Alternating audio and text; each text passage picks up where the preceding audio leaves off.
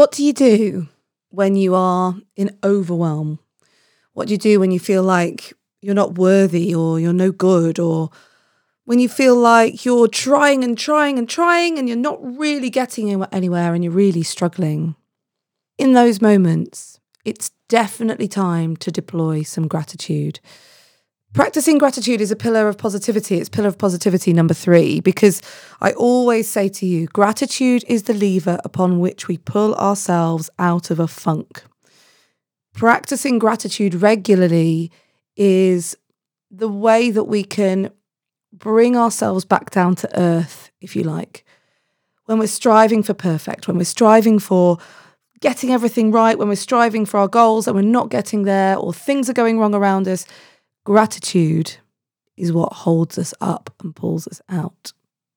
Today is World Gratitude Day. And the thing about gratitude is that it is quite contagious. Gratitude for what you have already, where you are already, what's got you here already will help you.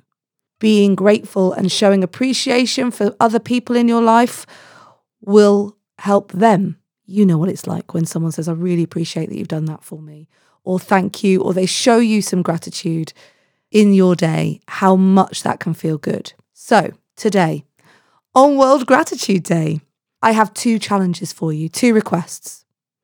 Number one, remember your gratitude practice. Write down right now, or say out loud right now, three things you are grateful for. Those things could be people, those things could be body parts. you know, I always say that I'm very grateful for my heart beating. I'm very grateful for my lungs. Or those things could be the things that you have, or something that's happened today, or anything that makes you grateful. So, three things you're grateful for. And number two, I want you to tell someone you are grateful for them and tell them why. I appreciate you because you bring joy in my life.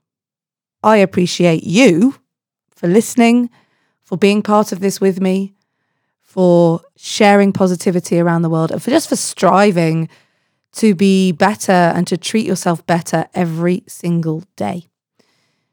So, today, one, three things you're grateful for.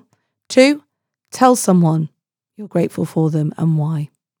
This is your everyday positivity from the Volley Network. My name's Kate Cocker. I am thrilled to be with you every single day. And of course, I will be back tomorrow with another episode of Everyday Positivity just for you. And I'll see you then. Have a great and grateful day.